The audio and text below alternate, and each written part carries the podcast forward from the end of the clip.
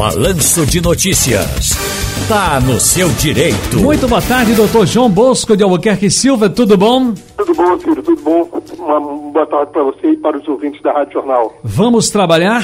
Vamos trabalhar. Olha, uma pessoa me diz o seguinte, Ciro, pergunte, eh, essa, tire essa dúvida com o doutor João Bosco, por gentileza, que meu pai faleceu recentemente e ainda não foi aberto o processo de inventário. Só que um dos terrenos de propriedade dele foi invadido. Eu estou com medo de perder o imóvel. O que posso fazer? Ciro, é importante. Hoje, é, com esse volume de, de falecimento, pessoas que têm patrimônio, é e saiba que todos têm que abrir inventário, todos.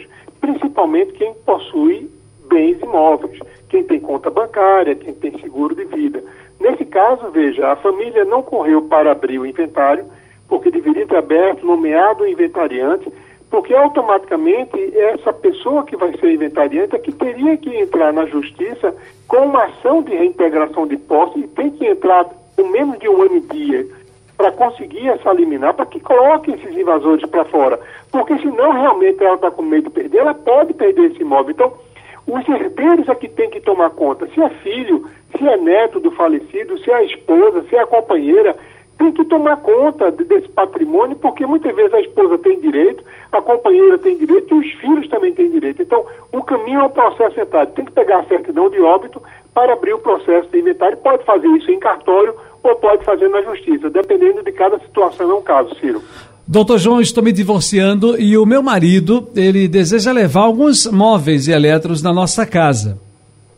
Por exemplo, fogão, micro-ondas, é, os nossos filhos, isso seria básico, eu acho, para os nossos filhos viver com uma certa dignidade.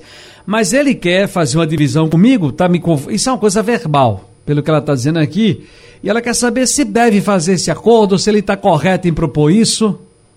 Não, Ciro, veja, veja que situação. Ela é, ele está saindo de casa, ele está querendo levar, veja, equipamentos que são de extrema importância para o dia a dia dessa família. Certo. Existem filhos, ela falou no plural, automaticamente essa senhora tem que cozinhar, tem que manter essas crianças, e esse homem levar um fogão, levar o micro-ondas, levar o refrigerador, ele vai deixar aquela casa desguarnecida com equipamentos que são necessários para a sobrevivência dessa família. É importante que essa senhora ingresse com uma ação de alimentos e se ele, uma ação de alimentos para ela, caso ela necessite, e para os filhos também, porque nesse, provavelmente necessitam, e, ao mesmo tempo, se ele vier com essa intenção de tirar esse, esses bens, ela preste queixa.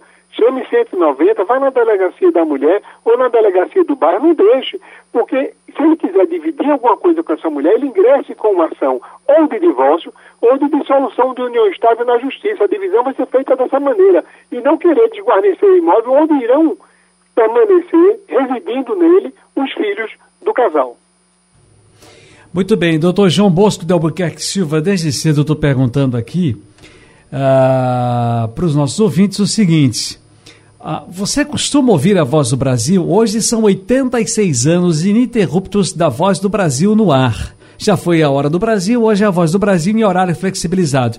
Eu ainda sou do tempo, doutor João, que o locutor dizia em Brasília, 19 horas. Hoje não tem mais isso, que a Voz do Brasil está com horário flexibilizado. O amigo costuma ouvir a Voz do Brasil, não? Não, Ciro, eu acho isso um retrocesso, um atraso, uma nação como a nossa, tão gigantesca, ainda ser obrigado a ouvir o que você não quer. Entendeu? É lamentável. Desde criança, eu, sou dessa época, eu sou um pouco, sei mais velho que você, Ciro. É, eu, eu, peguei nesse momento, mas é, eu acho que meu pai, quando eu era criança, nunca ouviu no carro. Eu cresci, nunca ouvi. A gente passa, antigamente era obrigatório, desligava o rádio. Hoje em dia você troca de frequência, vai para uma outra rádio que não toca. É lamentável um, uma, uma, uma, uma, uma, uma audição para um público que não quer. Criaria uma rádio do, do Congresso e deixaria tocar lá o dia todo esses debates dele, mas não impor uma população. É lamentável essa situação no nosso país, Ciro. Um abraço, amigo. Um abraço, Ciro. Boa tarde a todos.